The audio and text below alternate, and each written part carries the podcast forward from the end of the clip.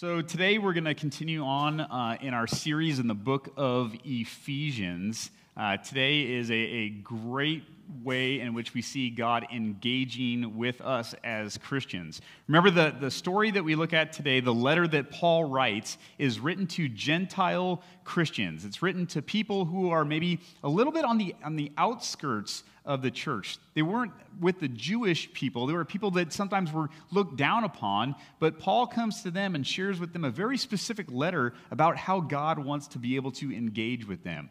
And this wasn't a letter that was just written for that church in Ephesus, and it wasn't even a letter that was just written for the churches that surrounded it, but it's a letter that really is written to you and I as Christians today, to be able to know about the love that God has given to us.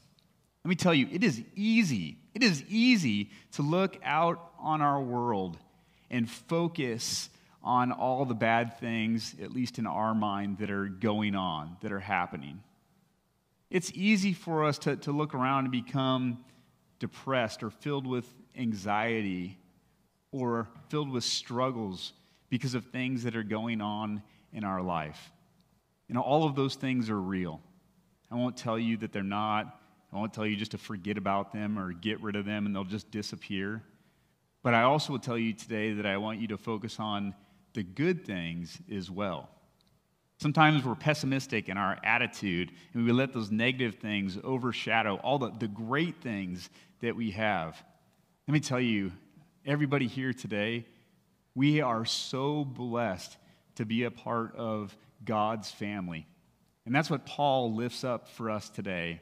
He wants us to know exactly how blessed we truly are. And in fact, the section of scripture we look at today that Chris read for us is a prayer that Paul gives to God because he is so excited about the unification that we have together with Christians, our brothers and sisters around us, and the love that we have with God. Let's look at that uh, again today, just to hear those words that, that Paul shares with us. He goes to God on our behalf and he shares these words. For this reason, I kneel before the Father, from whom every family in heaven and on earth derives its name. Um, when Paul comes today and he says that word, uh, I kneel, I kneel before God, typically, uh, most people, when they prayed during Paul's time, would stand up and have their arms up and they would be praying to God. Sometimes people would get down on their, on their face and they would pray to God. Today we see Paul get down on his knees in this sign of, of humility and of reverence and of respect, being able to just praise God for what he gives to us. Notice what Paul highlights in this first piece of his prayer that we are a part of the family of God. Pastor Mark talked a little bit about that last week, about how God wants to be able to draw near to us. And when God draws near to us, he wants to be able to show us exactly what it means to be a part of his family, to actually be a part of his love. Have you ever seen uh, the DNA test that you can get by mail? Here's an example of like the 23andMe. You just order this kit. It comes to your house. Uh, you take a little swab of your cheek, put it back in, send it off. And in about three to four weeks, you get results back that's specifically about you. It may be something that you maybe are prone to be allergic to. It may be uh, some ideas about possibly where some of your, your family has come from, where some of the heritage is. And sometimes people even discover different relatives that they have that they didn't know existed through some of these tests as they are united together. Sometimes people discover parents that they have because they were, they were adopted and they didn't know who their birth parents were and they are engaged to them. And these families are, are united again. Today, when, when God speaks to us in this text, when Paul is lifting up this prayer to God, both of them want you to know so much about the family that you are a part of. The Gentiles, some of them maybe had questions about that. Am I really a part of the family of God? What does that mean? Maybe sometimes we question too. Am I really a part of, of God's family? Does he, really, does he really care for me Is that Father in heaven? And Paul says, You better believe it. You better believe it and not only just know it, but you need to live like that too. You need to live like you are a part of the family of God. So, what does that mean when you recognize that? That God has drawn near to you, that He loves you, that you are a part of His family? Well, Paul continues on in his, his prayer. And he says, I pray that out of his glorious riches he may strengthen you with power through his Spirit in your inner being, so that Christ may dwell in your hearts through faith. This is what it means to be a part of the family of God. You get all the best stuff. You get his, his riches, his strength, his glory. God doesn't give to you from his leftovers. God doesn't give to you because he, he's have to, he has to, or because he, he's forced to. He gives to you and wants you as a part of his family, again, because he loves you so much. This is something that, that he wants in your life, to be able to recognize this and to be able to give you strength. Uh, in the Greek, that word strength, that strength there means to, to be made mighty. He wants to make you mighty. And once you know this, I hope you live a life as somebody who is mighty in the Lord. Somebody who wants to be able to share who he is. Somebody who doesn't focus on those bad things that pour into our lives, and they do, and they will. But that we focus on the God who has triumphed over all of them and wants to live here with us. Look at the last piece of that, that passage. When Paul says that he wants Christ to dwell in our hearts, that really, that really stood out to me. Uh, that's one of my favorite magazines I like to read. It's called Dwell. It's just a magazine about modern architecture. That's all that it is. All modern architecture. If you want good ideas for modern architecture, pick up this magazine. Bathrooms, family rooms, living rooms, garages, outdoor areas, you name it. It's all about all these beautiful places, and I like it because it always draws me, it draws me in. I see the cleanliness, I, I see the warmth, I see a place that, that I want to be. When Paul says that Christ wants to dwell within our hearts, it's the same thing. He wants to be able to be a part of us, to be able to live with us in an environment that's, that's pure, that's warm, that's a thing that other people want to be a part of. And so Paul prays for that today. And I hope God dwells in your heart. And not on Sundays, just for an hour, or maybe just on the weekdays, but every day of your life, that God is constantly dwelling in us, that He's constantly with us, that He's strengthening us. Paul goes on, he says, And I continue to pray for you. And I pray that you, being rooted and established in this love, may have power together with all the Lord's holy people to grasp how wide and long and high and deep is the love of Christ. I love those descriptors at the end there. If you ever went and saw the, the Grand Canyon, maybe some of us would say, wow, that is, that is deep. Or maybe some of us would say, wow, that is, that is wide. But Paul says, I have something to tell you today that's, that's more amazing than any of those things. That it's deeper, that it's wider, that it's longer, that it's higher than any canyon you'll ever see than space itself. And this element is the love of Christ. It has no boundaries, it has no end. It's always going to be there for you. And you know what? Once you recognize that you are a part of this family, once you recognize what God's love means, he says, I hope you are rooted in it. I hope you are rooted in this wide, deep, long, high love of Christ. Are we? I hope most of us here today would say yes. What does that root look like? Living here in Arizona, I assume most of us have seen one of these before, right? What is this?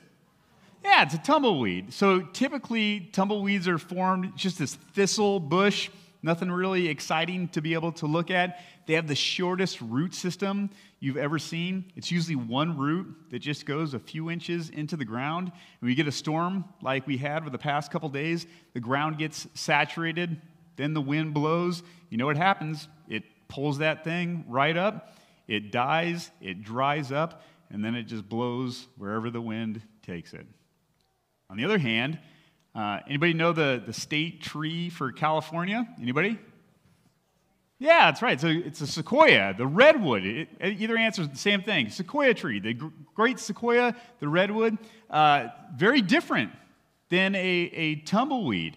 These things grow to be about 350 feet tall. Think about that. It's like over a 30, maybe a 35 story building. Their root system, although it goes multiple feet into the ground, the, the most amazing thing about it is how wide it is. They, they branch out a really long distance and they actually connect with the trees that are around them. And so it's really rare that you'll ever see the wind blow one of these trees down because they're so engaged and so held up by one another. Which one would you say represents your faith best today? Paul says that we are to be rooted in God. All of us are rooted in God's love, but what does that root look like? Is it a root that's, that's shallow? That when the winds of temptation or sin blow upon our lives, that it breaks us up until we just tumble and go where the wind carries us? Or is it like that gigantic sequoia, like those, those redwoods, that it goes deep into the ground? In fact, it's connected together with the other trees that it's around, right? It's one of the biggest things that we can do for each other as Christians to be able to support each other. So when those winds blow, when those storms come, that's really when we need one another. And to tell you the truth, that's one of the big pushes Pastor Mark and I have for coming up this fall. That if you are not a part of a, of a life group, we want to start some new life groups or get you in part of an existing life group. Because when things happen and we're there to be able to support each other, it makes a big, big difference being connected with one another, and most importantly, being connected with our Lord. Jump with me to our gospel text real quick. Did you hear the story? It's right after the feeding of the 5,000. Uh, the disciples get into a boat by themselves, and Jesus says he's going to go ahead of them, and they get caught in this horrible storm. The wind is just, just blowing upon them at a, at a horrific rate, and they don't know what to do. They're just stuck there. And Jesus actually takes care of this situation, but I love, I love how he does it. Look at that scripture with me again today.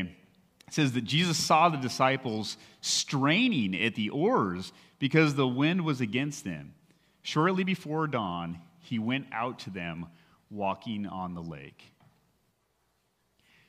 I love that Jesus sees his disciples where they're at in this precarious situation, these winds that are blowing onto them, and he goes out to them. He goes out to be able to see them. Do you know what those winds are like? It's probably different for each of us in our life, but do you know what they're like?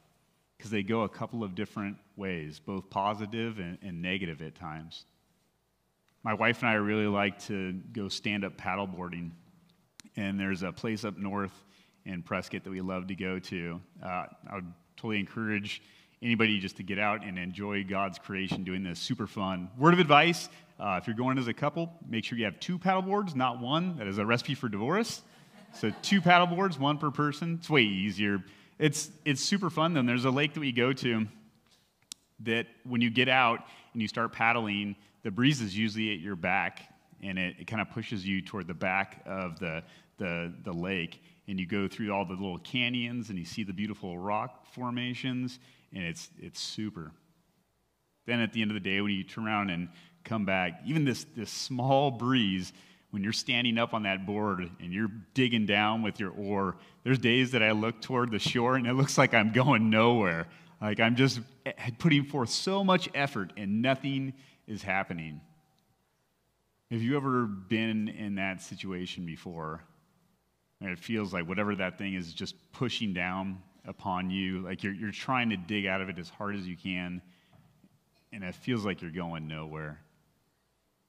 Maybe worse yet, it feels like you're going backwards at times.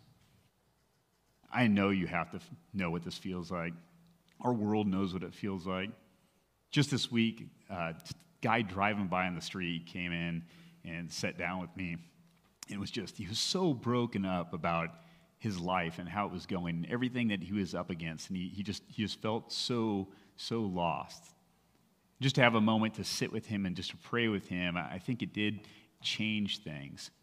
And we have that opportunity too for people who are around us to be able to share with them, to be those roots with them, to be able to lift them up when they need that. Because that's what Jesus did for me, and for you. When he sees those disciples out in that boat, he could have just left them there, but it says he goes out to them. And he doesn't just go out to them, but he, he takes care of the situation. Remember in our text, it says, immediately he spoke to them and he said, Take courage. It is I. Don't be afraid. Hear those words from God today with whatever you're struggling with, whatever your son's struggling with, whatever financial battle you're up against, the anxiety that you're hitting, that physical pain that won't go away. As God stands with us today and he says those words Take courage, it is I, don't be afraid. Jesus could have stood at a, at a distance and said, You know what? Uh, let's make sure the lake is nice and smooth now and let the guys just row off and find. They didn't even need to know that God was the one to do anything about it. But instead, he actually he goes out there with them. And in the verse that we have here, it says, Then he climbed into the boat with them, and the wind died down, and they were completely amazed. Jesus didn't have to go into the boat. He didn't have to go out to them. He could have done anything that he wanted to. But that's our story too. Jesus didn't have to come to this earth. Jesus didn't have to become man. Jesus didn't have to give his, his life for ours. Jesus didn't have to get into the boat with us, but he does. He takes all that cargo of sin upon his own shoulders. He sends us the lifeboat of salvation, and he goes down with that ship, taking everything upon himself so that we can have his love, so that we can be engaged and we can share this gift with others. When the disciples see this, they are amazed. When Paul knows this story and the love of God and he prays today, he is, he is amazed. And today, when you read this letter and when you see this gospel, and when these two things are put together and you know the love of God, that you know that you are a part of his family, no matter what you face today, I hope you too are amazed. Let's pray. Now, to him who is able to do more than we can ask or imagine, according to his power that is at work within us, to him be the glory in the church and in Christ Jesus throughout all generations, forever and ever. Amen.